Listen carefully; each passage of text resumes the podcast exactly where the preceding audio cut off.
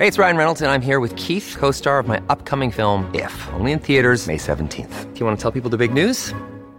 All right, I'll do it. Sign up now and you'll get unlimited for $15 a month and six months of Paramount Plus Essential Plan on us. Mintmobile.com slash switch. Upfront payment of $45 equivalent to $15 per month. Unlimited over 40 gigabytes per month. Face lower speeds. Videos at 480p. Active Mint customers by 531.24 get six months of Paramount Plus Essential Plan. Auto renews after six months. Offer ends May 31st, 2024. Separate Paramount Plus registration required. Terms and conditions apply if rated PG. Hello and welcome to the podcast. Today's podcast, I want to talk just for a few minutes about the mass UFO sighting that took place over Chicago O'Hare Airport back on November 7th, 2006. This is kind of an interesting case, and it's a case study in how, even in, a, in an innocuous case where um, nobody was abducted or there was no, uh, you know, kind of property damage or no cattle mutilations, nothing like that. Um, people just do not want to report what they what they've seen. And then when it does come out, someone does report anonymously, and uh, the press investigates. Um, the government and uh, and the corporate corporate people just stonewall it. So what happened was back. It seems to have been around uh, 4:15 or 4:30 in the afternoon. Uh, somewhere between six and a half a dozen United Airline employees spotted what they described as a metal saucer shaped uh, unidentified flying object approximately 1,500 feet above the ground near gate C 17 at uh, O'Hare International Airport in Chicago, which happens to be the busiest uh, airport in the world. And uh, last year, I think it said that it sent through 102 million passengers went through that airport with uh, just under 900,000 flights. Is a very busy place. And what happened was um, some of the United ground crew they spotted this UFO and they were naturally con- concerned about it. And reports started going into um, the air traffic control tower. And you can watch the interview uh, on History Channel with uh, that particular manager in charge of the tower that day. And you can also listen to John Hilkevitch. Uh, he was a guy from the Chicago Tribune that initially reported on this and uh, did the first article that came out the Chicago Tribune in January of uh, 2007. At any rate, um, the control tower gets wind that there is an unidentified object above the airport, and they start calling around. And it turns out, uh, while he's on the radio uh, calling out to see if anybody's seen it, uh, the air traffic control guy he states on uh, the History Channel that uh, none of the pilots had spotted anything, but a United employee who was taxiing a 777 back to the maintenance. Uh, he gets on the radio and says, "Yeah, I'm, I'm looking at this thing. It's above gate C17, and a bunch of us have seen it." So I think that's where a little bit of the confusion comes in at is that you had a maintenance guy taxiing the airplane, the 777, back to the maintenance area, and some of the reports on it report that it was a pilot that had spotted it. But as but as uh, Hilkevitch points out, in his NPR interview, which you can listen to. It's like a three and a half minute interview on the site. Uh, no pilots came forward. These are just all anonymous employees. Nobody wanted to be named in this. So what he came up with is what uh, between six and 12 people, six that he talked to, they witnessed a metallic saucer uh, approximately 22 feet across. Some said six feet, some said 24 feet, but uh, around 20 feet uh, in diameter at approximately 1,500 feet uh, above the airport.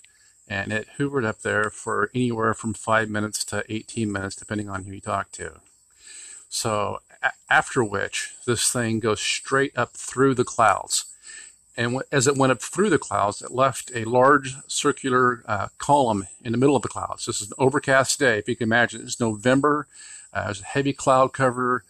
And below this heavy cloud cover where this UFO has been setting at. People are watching it, and then all of a sudden, after about you know 20 minutes, this thing takes off and it goes straight up, and they can see it go straight up. And as it goes straight up, it leaves a hole right through the clouds. Now, on the History Channel documentary, they talked to a, a, a physicist, and he estimated that to burn away that much cloud cover, because they went back and they, uh, through the weather reports, found that there was like uh, a two mile high uh, blanket of clouds over the airport that day. He said it would have taken uh, 100,000 megawatts, I believe, to burn through that. Anyway, to put that in perspective, he said that if you have a 777 flying, you know, just flat out, just under the speed of sound, and these things weigh like, I don't know, what, 400,000 pounds fully loaded, he said that that airplane will burn up like uh, 60 of these megawatts, whereas the UFO would have taken 100 megawatts to put the hole through the clouds that it did. So you have an object here that's 22 foot wide that's putting out almost twice as much energy as a fully loaded 777. That's pretty impressive when you think about it. So, anyway, it was witnessed by everybody. But the strange thing about this case, I think, is that, you know, trying to investigate a UFO sighting sometimes is like trying to investigate a murder in a gang infested neighborhood. Nobody wants to talk. And that's how it was in Chicago. Not a single person would come forward and say, Yes, I was there, I saw the UFO, and then give specifics on it. There were, you know, somewhere between six and 12 people that made anonymous reports, but those people can't be uh, questioned, and it takes away all the empir- empirical reporting that we need to figure out what's going on with these things. The only person that, that uh, really came forward was the guy who was uh, in charge of the air, air tra- uh, traffic control tower that day. And you can go on to the website, ufowarning.com, and you'll see a little clip there from uh, the History Channel where they interview this guy. And they ask him flat out, did you see nothing, see anything?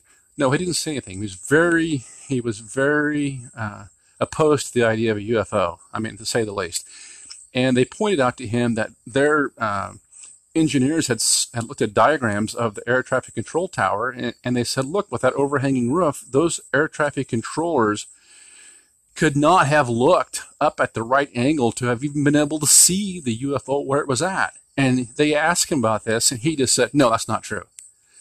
Didn't offer a reason why it wasn't true. And you, you can look at yourself and see that air, this air traffic control tower has overhanging windows. Well, why does this guy just automatically refute something with no proof?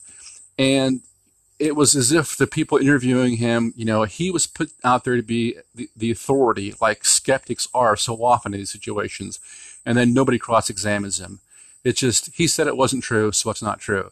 You know, uh, between six and 12 people on the ground came forward and said, yes, we saw this thing. But until somebody has enough courage to come forward and say, this is my name, this is who I am, this is where at, I was at, and this is what I saw, and you can believe it or not believe it. Until people have that kind of courage in their beliefs, until they stand up and just be a person and say what they saw, then the skeptics are always going to rule the day. You know, they because because nobody wants to cross-examine the skeptic as long as somebody's not there to say, I saw it. So unfortunately, in the Chicago case, nobody would come forward and put their name or their reputation on the line. They were perfectly comfortable talking about it to uh, a Tribune reporter off the record, but they didn't want to be made fun of or or laughed at, so nobody would put their name behind it. But uh, overall, it's an extremely interesting case. Uh, you have to say if something did happen, uh, the the, the uh, explanations that the skeptics offer really don't make sense. But I would encourage you to go ahead and look into this a little bit further, and uh, it has a lot. There's a lot there for us to learn from it.